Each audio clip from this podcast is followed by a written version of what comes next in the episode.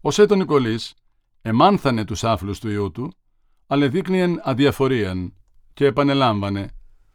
Να του περάσει θέλει. Προς τη σύζυγόν του δε ιδιαίτερος έλεγεν ότι έτσι θα περνούσε ο καιρός μέχρι της λαμπρής και τότε με ένα λόγο θα γινόταν αρνή ο Μανολιός. Έπειτα, τι μπορούσαν και να τον κάνουν, να τον δέσουν, δεν είναι το βόδι ή άλογο; Αυτός δεν δένεται και μαλισίβες να τον εδέσεις θα τη σπάσει. Ας τον αφήσουμε να ξεθυμάνει η κουζουλάδα του. Ας δείρει και ας τον εδίρουνε. Πρέπει να ξεθαρέψει, γιατί είναι μια ολιά φοβιτσάρης ακόμη και είναι ντροπή τέτοιος νιός να φοβάται. Μα δεν κάνει και μεγάλα πράγματα ο φουκαράς. Ο στρατής πάλι θα του έκαμε και μια αναποδιά και τον αγρίεψε. Μα αν του πω εγώ ένα λόγο, ένα μόνο λόγο, σαν έρθει ο καιρός, θα γεννεί αρνάκι. Οι γονείς του Μανώλη δεν εγνώριζαν τα μεταξύ αυτού και του στρατή διατρέξαντα εις των κήπων, διότι και ο Μανώλης και η πηγή τα πεσιόπησαν. Ο μεν εσχυνόμενος, η δε μη θέλουσαν να κατακρίνει τον αδελφόν της και φοβουμένη ότι το πράγμα θα ελάμβανε διαστάσεις και ότι θα έφτανεν εις ρήξην ανεπανόρθωτον. Ο δε σκυθροπός στρατής ήταν τόσο ολιγόλογος, ώστε δεν υπήρχε φόβος να είπε τίποτε, το οποίον άλλος θα εξέθετε την αδελφή του. Η χείρα μόνον εγνώριζε μία έκδοση παραμορφωμένη των γενομένων, από την οποία έλειπε το σοβαρότερον σημείων, τα σφαιρίδια, τα οποία έλαβε ο Μανώλης εις το ευτραφέστερον μέρος του σώματός του. Αλλά και η Καλλιό δεν είχε συμφέρον να γνωστεί ότι ο Μανώλης εστράφει προς την κόρη της μόνο αφού οι Θωμαδιανοί του έδειξαν και μάλιστα κατά τιού των τρόπων ότι δεν τον ήθελαν. Ο δε Σαϊτονικολής εσκέπτετο ότι η διακοπή εκείνη ή το επιτέλους και ένας τρόπος διαναπαύσουν τα επεισόδια με τον Στρατήν και με τον Θωμάν και ούτω θα παρήρχεται ο μέχρι του γάμου καιρός ήσυχα και ατάραχα. Και όταν θα το καιρός δεν θα ήταν δύσκολο να επανέλθει ο Μανώλης εις την τάξη και πειθαρχία. Δεν έχανε μάλιστα πλέον λόγια δια να τον ουθετεί. Όταν τον ήκουσαν εκ νέου να λέγει ότι δεν ήθελε την πηγή, ούτε ανησύχησε ούτε εθύμωσε.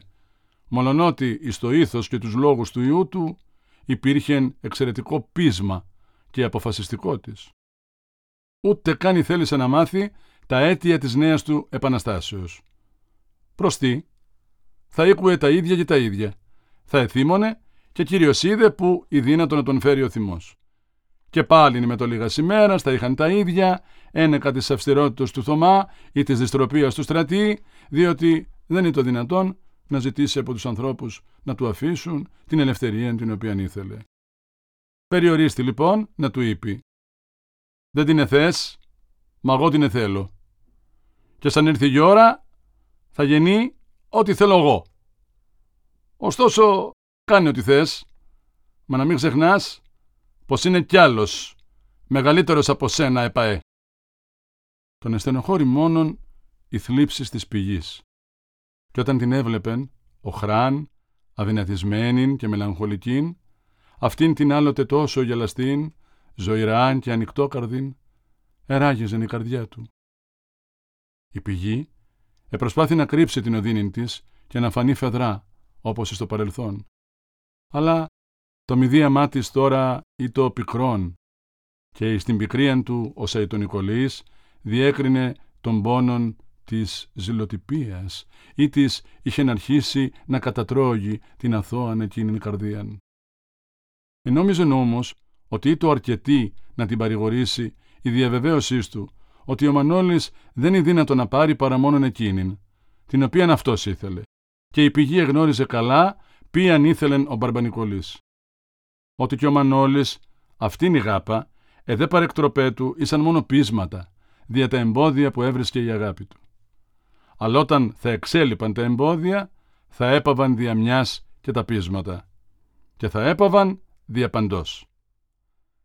Ισπάσαν περίπτωση τα χαλινάρια τα εκράτη αυτός και δεν τα άφηνε να του τα πάρει. Κι άμα έβλεπε ότι το παράκανε, θα του τα μάζευε τα χαλινάρια. Αλλά και η ελευθερία την οποία του άφηνε ήταν αναγκαία, δια να πάυσουν εαφορμέ των δυσαρεσκιών του με τον στρατήν, οι οποίοι παροξυνόμενε βαθμιδών, ή δύναντο να φτάσουν ήσαν επανόρθωτα πράγματα. Εις κάθε συνάντησή των, η πηγή επεχείρει να του είπε κάτι περί της Μαργής, αλλά κατά νίκη το συστολή την εμπόδιζε. Επιτέλους μίαν ημέραν η δυνήθη να εξτομίσει το όνομα της Ζερβοδοπούλας. Όλος ο κόσμος Μπαρμπανικολή λέει πως αγαπά τη Ζερβουδοπούλα. Όσα τον Νικολής εγέλασε. Αυτή τη Σουρλάντα, αυτή κι αυτός να απομείνει στον κόσμο δεν την επέρνει. Άκουσε παιδί μου πήγη, είτε σου λέω εγώ. Νύφη του Νικολή δεν μπορεί να γεννεί η θυγατέρα αλογόμηγιας. Να θυμάσαι τα λόγια μου και να μη σε νοιάζει. Άλλοι μήνες παρήρχοντο, χωρίς η κουζουλάδα να παρέρχεται. Μάλιστα εδυνάμωνε. Ο Σαϊτονικολής υπεκρίνετο ότι δεν εγνώριζε τα σπαρεκτροπάς του Μανώλη, αλλά και ούτως απέφευγε όσον η δύνατο ομιλίας με τον πατέρα του. Πολάκης, μετά το δείπνον, εξήρχεται προς συνάντηση των ομιλίκων και φίλων του εις τα δώματα ή εις αποσπερίδες, όπου ανεγινώσκετο ο ερωτόκριτος και προτείνοντο ενίγματα και καθαρογλωσσίδια. Άλλοτε δε εδείπνει και εκοιμάτω εις της αδελφής του, όταν εφοβήτω δυσαρέστους εξηγήσεις με τον πατέρα του. Αλλά όταν πλησίαζε η εποχή την οποία είχε νωρίσει δια των γάμων ο Σαϊτονικολής, εσκέφτη ότι ήτο καιρός να του μαζέψει τα χαλινάρια, ως έλεγε. Το πράγμα όμως δεν ήταν όσον το εφαντάζε το εύκολον. Δια να βολιδοσκοπήσει τις διαθέσεις του, του ανήγγειλε μίαν ημέραν ότι επλησίαζε να συμπληρώσει τον αριθμό των φλωριών, τα οποία θα προσέφερε κατά τον Αραβόνα στην πηγή, η οποία εξάλλου είχε σχεδόν έτοιμα τα πρικιά της. Αλλά ο Μανώλης δεν ήθελε να ακούσει τίποτε πλέον περί αυτού του συνοικεσίου. Εγώ, να ξαναμπώ στο σπίτι του Θωμαδιανό και να ξαναμιλήσω του στρατή; Αυτό δεν γίνεται και να το βγάλεις από το νου σου, είπεν ορθά κοφτά. Καλά, είπε και ο Σαϊτον Νικολής. Ας έρθει ο καιρός που πρέπει και τα ξαναλέμε. Να μην ξεχνάς μόνο πως εγώ την πηγή θέλω να κάνω νύφη.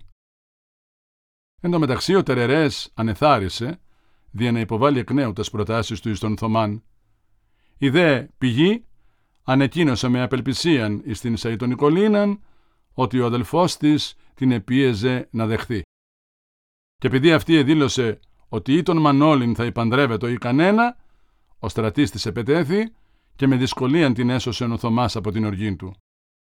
Η Ριγινιό εσκέφθη να διερευνήσει πάλι και να εκμεταλλευτεί το μίσος του ιού της κατά του Τερερέ και του στρατή και δι' να τον συγκινήσει υπέρ της πηγής, του διηγήθη όσα υπέφερεν η δυστυχής κόρη χάριν αυτού.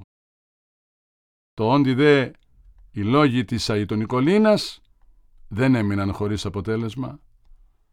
Ο Μανώλης έγινε σύνους και ψιθύρισε λόγους απειλητικούς κατά του Τερερέ και του στρατή. Αλλά έπειτα έκαμε βίαιον κίνημα ως να πετίναξεν οχληρών εμπόδιων και είπε «Ας την επάρει ο Τερερές και ο διάλος μαγάρι τη μουστακάτη». Αυτή τα φταίει όλα. Δεν είναι καλύτερη αυτή από τον αδελφό της. Από τούτο το κιπούρι είναι και τούτο το μαρούλι.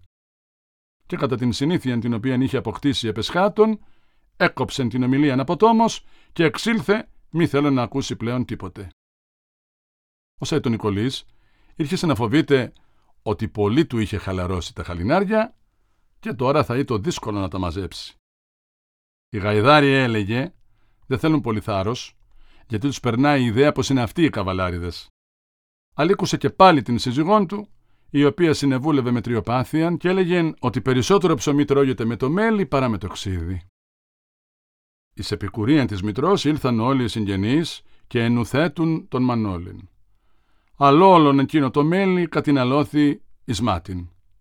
Ο Μανώλης επροτίμα την γζινίνα γουρίδα και έμενεν αμετάπιστος.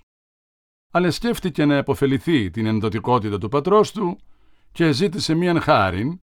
Ο Δέσα τον Νικολής εδέχθη, ελπίζουν ότι και τούτο θα συνετέλει, δια να επαναφέρει τον αποστάτην στην τάξη. Η Μαργή φαίνεται.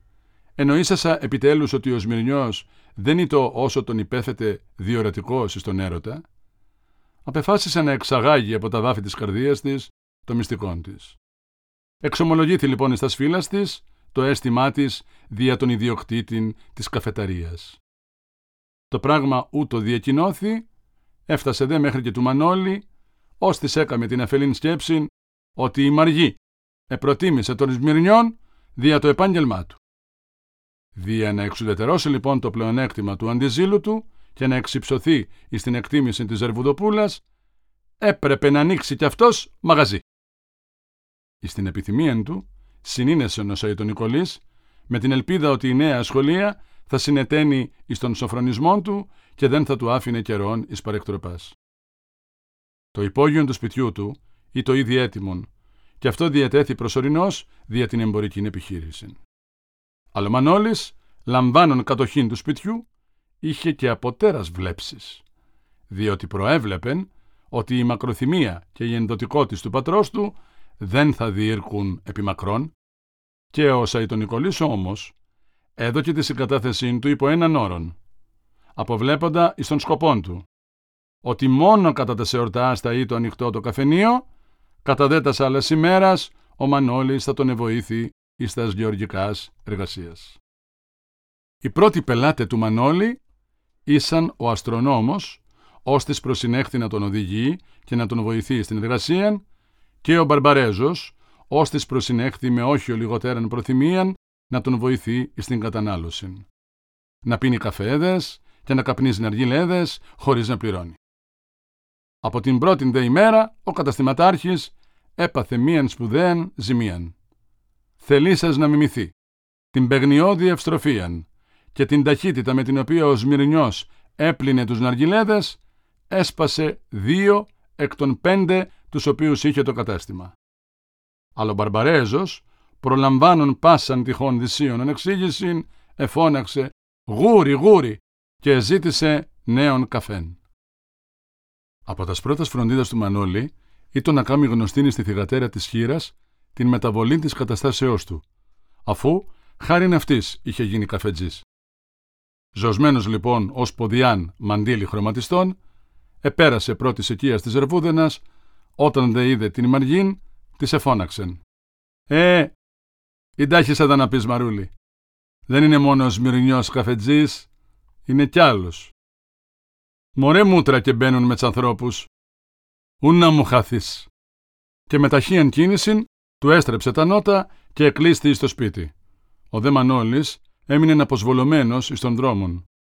Τόσον βεβαίας ελπίδας είχε εις την εντύπωση της ποδιάς, ώστε η αγανάκτησής του υπήρξε μεγάλη.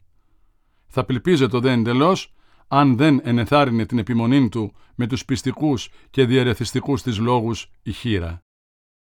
Τι, ένας νέος, θεριός σαν κι αυτόν, θα άφηνε το σμυρνιό, μια πιθαμή άνθρωπο, να του πάρει την κοπελιά; Ούτω ο Μανώλης ήρχισε να σκέπτεται ότι το μόνον εμπόδιο στον πόθο του ήτο ο Γιαννάκος και το πείσμα του εστράφει κατά αυτού.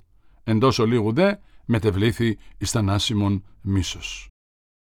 Όταν δε εις τους παροξισμούς της τρέλας του εκάρφωνε τον Μπασαλίνη στα δέντρα, εφώναζε προς την κόρη της σύρας «Ετσέ θα καρφώσω και το σκύλο το σμυρνιό».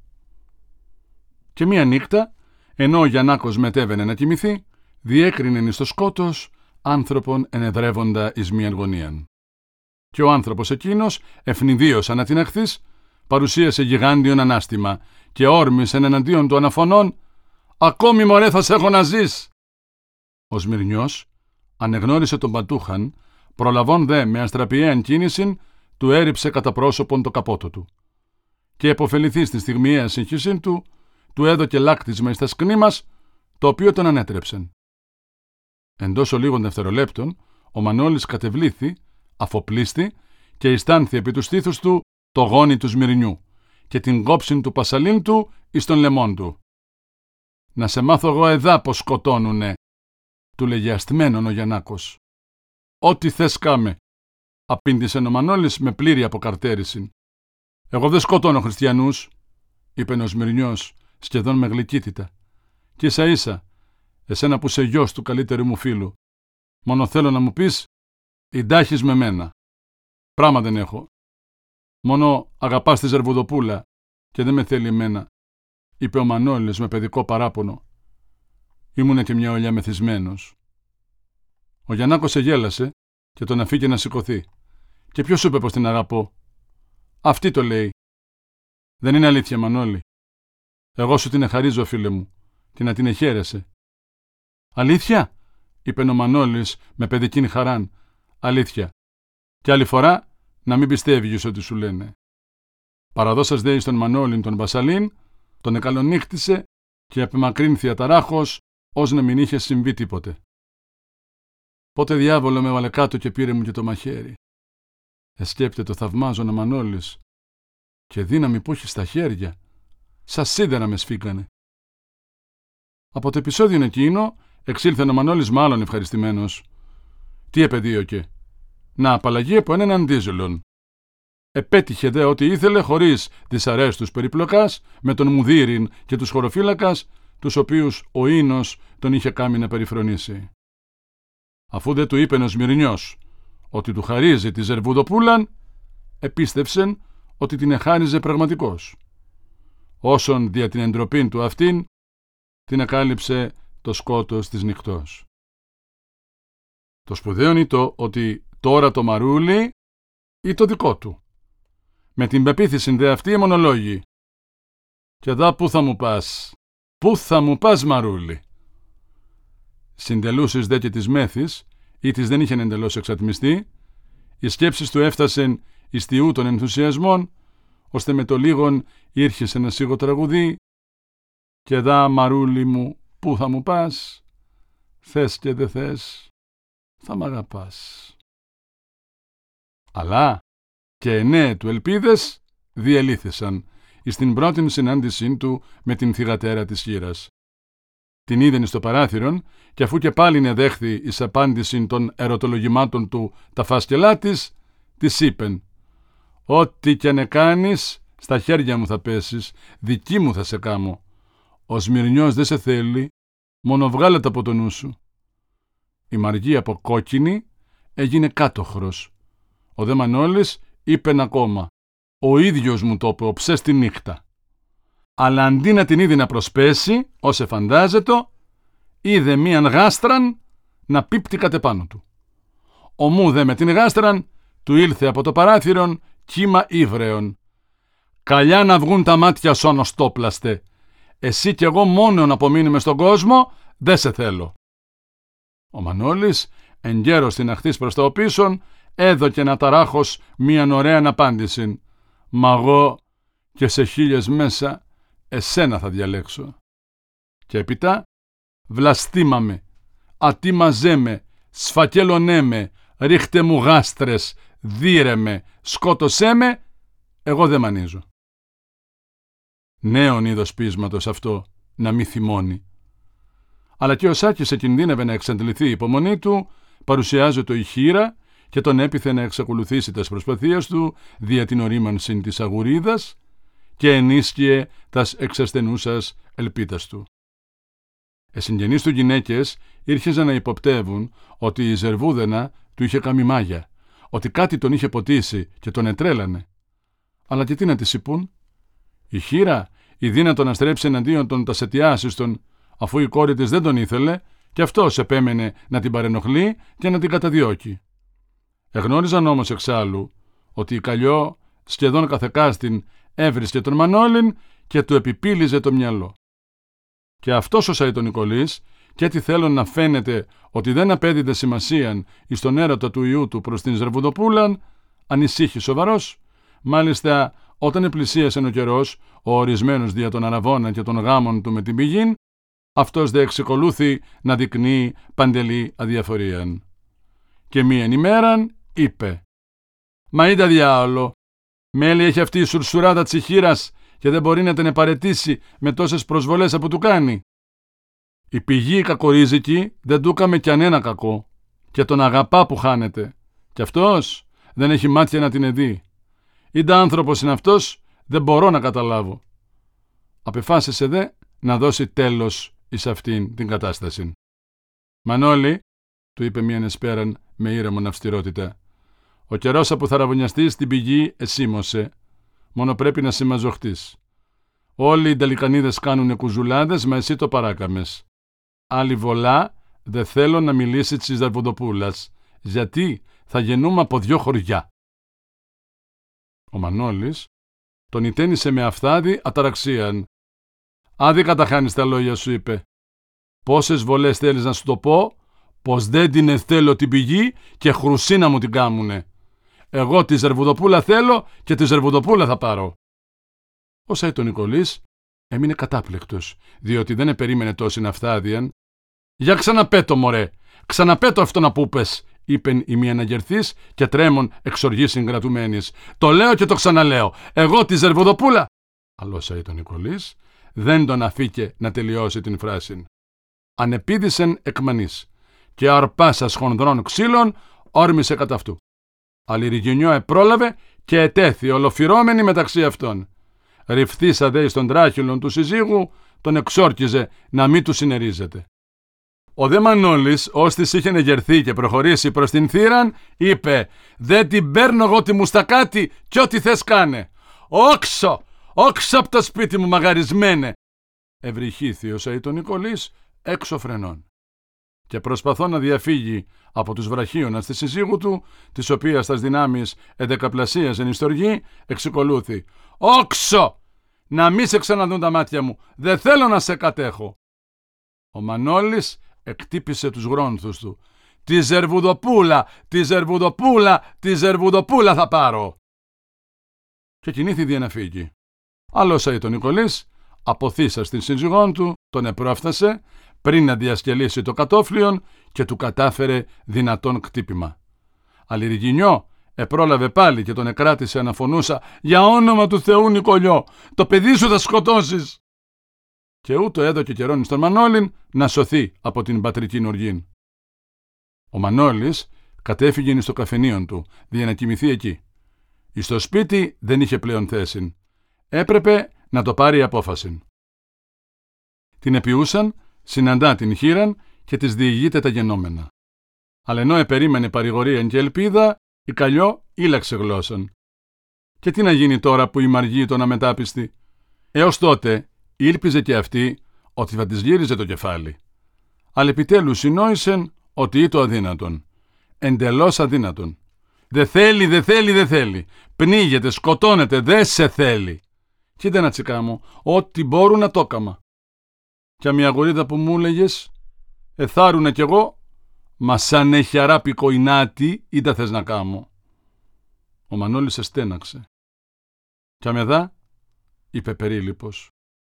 Η χείρα εφάνει διστάζουσα. Έπειτα είπε μασόσα τους λόγους της. Εγώ λέω να τσεπαρετήσεις και τσι δυο. Και τη μαργή και την πηγή. Αυτές είναι κουζουλοκοπέλιες άμυαλες ακόμα και να κάνεις την απόφαση να πάρεις μια φρόνιμη γυναίκα, μια γνωστική. Τέτοια γυναίκα σου πρέπει τα πατούς σου. Αλλά το μόνον το οποίο ενόησεν εκ των λόγων της χείρας ήτο ότι τον εσυμβούλευε να παρετηθεί από την θυγατέρα της και με πείσμα είπεν «Εγώ θα την επάρω, θέλει και δεν θέλει».